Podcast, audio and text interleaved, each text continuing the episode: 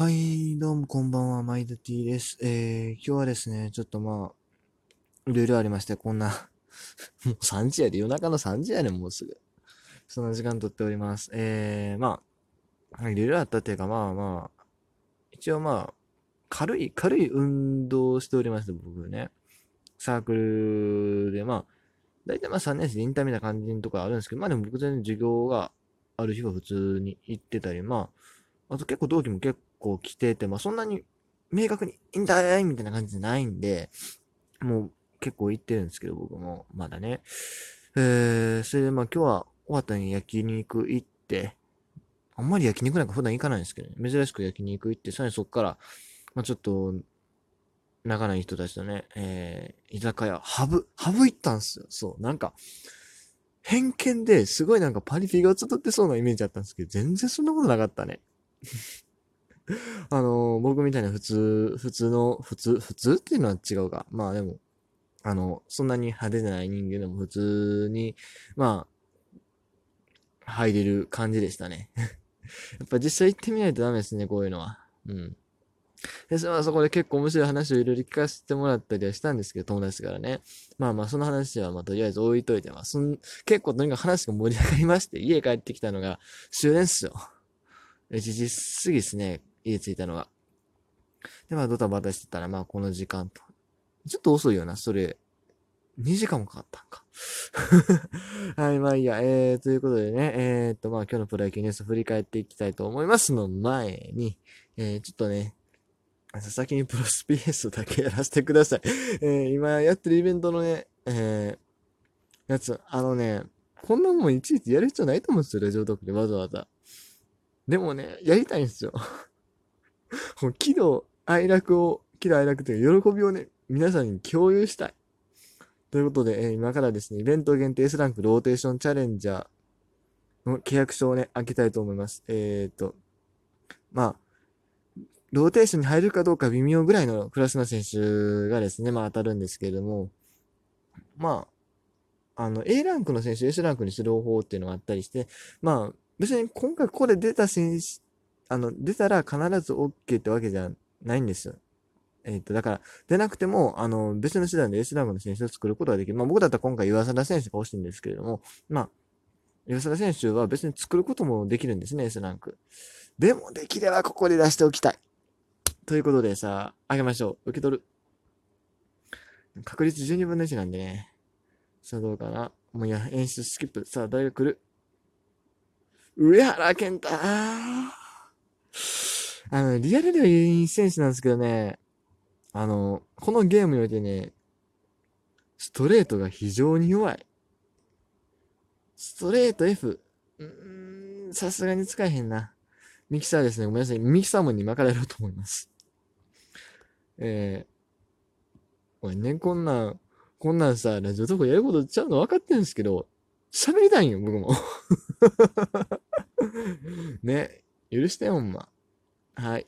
ポポポポポーンまで今回は行きます。ちょっとね、本当は西武でね、行こうなと思ってるんですよ。あの、だから西武で森友哉とか、えー、殿崎選手、殿崎選手やっぱユーティリティ性があるので、まあ結構今 A ランクも集まって限界とかもいけるんで、やろうかなって思ったんですけど、ちょっとね、えー、予定変更して、えー、日ハムで行きます。狙いは宮西選手と、えー、もう一人誰や？上沢選手ですね。この辺取ったら、あの、太田大志選手ちょっとレギュラーのオーダーから外してるんで、太田大志選手もね、いいんですけどね、シリーズ1ちょっと能力弱いし、まあ、いい、いい足が結構入ってきたので、ちょっと、はい、入れ替えたいんですよね。ということで、えー、限界突破ってね、ミキサ。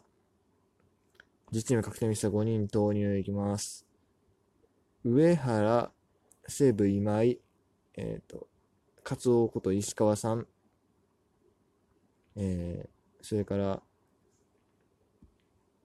近藤選手、ヤクルト、涌井選手をミスターします。んまあね、希望の選手が出る確率すごい低いんですけどね。とりあえずもうミキサーしちゃおうかなと思います。正直この 5, 選手5選手はね、まあ、育成しても使わないし、まあ、この選手に関しても育成終わってるんですけど、まあ、ヤクルト枠も来たんで、山田テストとかね、村上とか。じゃあ回したいと思います。はい。あ、誰が来るかな？横落としたくー 横か。渋いな渋いな確かにね、ポジションテキストはいっぱい持ってるんですけど、あー、残念。ごめん。ごめん。悪いけど、これはね、僕からしたら残念です。はい。まあ、しゃあない。しゃあない。まあ、そんなね、そんな当たるもんやない。はい、ということで、えー、っと、まあ、通常のトークの方に入りたいと思います。ごめんなさいね。こんなね、5分半もね、どうでもいい話してね。はい、えー、っと、まあ、今日、今日はもう大きく分けて3つのニュースですね、やっぱり。皆さん気になるのは。まあ、日ハムのね、なんか、えー、新しいピッチャーの話とかもありましたけど、あ、救助、救助を抑えっていうニュースとかもありましたけど、もう3つ。えー、驚き段階で行きましょうか。驚き段階レベルは、えー、セリーグ新人王が近本ならずということで、村上選手。パリーグが高橋礼選手。まあね、これはまあ想定ある程度ついてましたね。まあどっちかっていう中で、まあ、順位とか考えた近本選手、まあ間違いなくチームを引っ張ってましたしね。うん、でもやっぱ騎士の方っていうのは数字見て判断するんで、まあ村上選手のインパクトがすごい強かったのかなと思います。うん。まあ、えー、だ、打率がね、ちょっと村上選手、いくつに2割4分切ってるから、すごいそこら辺の印象が悪いんですけど、でもね、出塁率がね、近本選手と村上選手、そんなに対して差がないと。うん。でもやっぱ年齢的なところもあるし、近本選手が新人を取ろうと思ったら、もうちょっと打率が高い。例えば、2割8分乗ってくるとか、あればも、もうちょっと印象良かったでしょうね。あと、まあ、出塁率がもうちょっと高いとか。まあ、でも出塁率が高いだけだと多分そんなにかな。うん、やっぱ打率ですね。打率。あと、守備が抜群に上手かったりしたら話は違ったんですけどね。盗塁成功率がすごい高いとかね。残念ながらそういうことはなかったので。えー、まあ、これはまあ仕方がないかなと。そして二つ目のね、えー、二つ目がレベル2ですね。驚きレベル2。ロッテ、移籍、決断、福田ということで。これはね、まあびっくりでしたけど、そう、一番なんか、あの、メディアの報道を見てたらなんかセーブ感あったじゃないですか。特にまあセーブが結構大胆な背番号シャッフルとかしてて、あ、これあるんじゃね？みたいな雰囲気結構あったんですけど、結局ロッテと、いうことでした。うん。まあロッテもね割と有力ではあったんですよね。と書いてるけど、まあヤクルトはね、そんなに、いいじゃないですか。うん。ロッテはでもね、まあ、鳥越コーチがいたっていうことで、私が実際決め手になってるんですけど、まあ、そういう面がね、結構聞いてましたね。うん。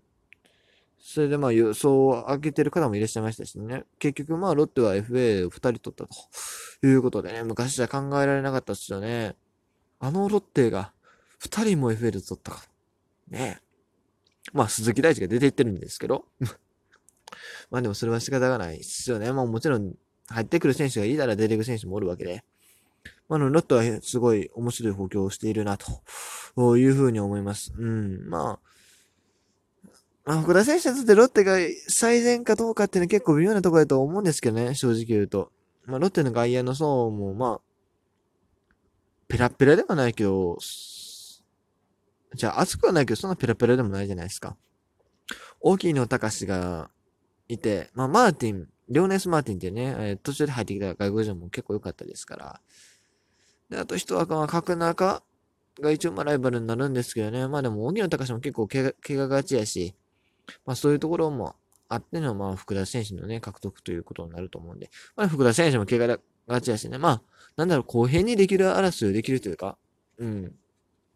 まあちょうどいいプレッシャーがあるのが ロッテなんかもしれないですね。言い方悪いけど。うん。西武だともう、ほんまにレギュラーとして最初から期待されるんでね、ちょっとしんどかったっていうか、秋山のね、代わりとか言われたら本人が結構きつい部分あったと思うんで、本人的にそれなりにいいプレッシャーのある環境でできるっていうのも一つあったんじゃないかなと勝手に思ってますが。ね。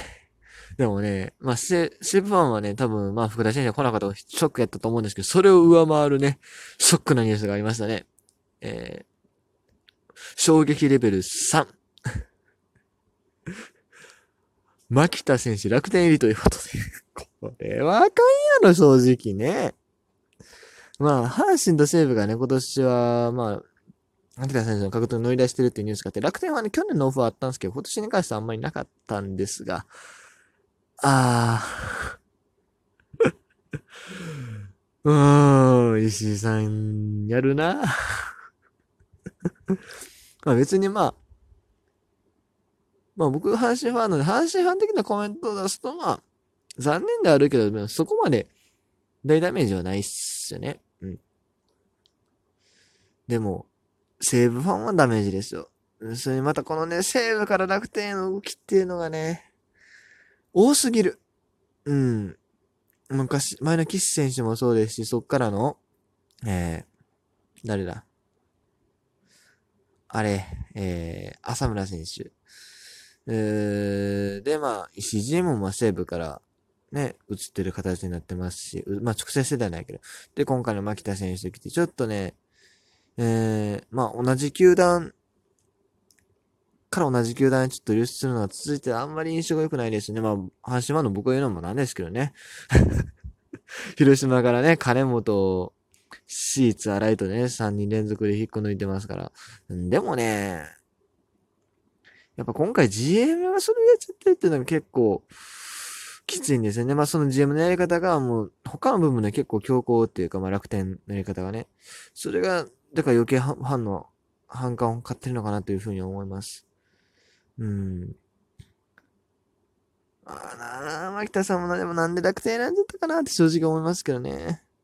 なんだろう、いろんなファンの声とか、もうちょっと考えて計算してほしかったなと思いますが、まあ、時間なので今日はこれで終わりとします。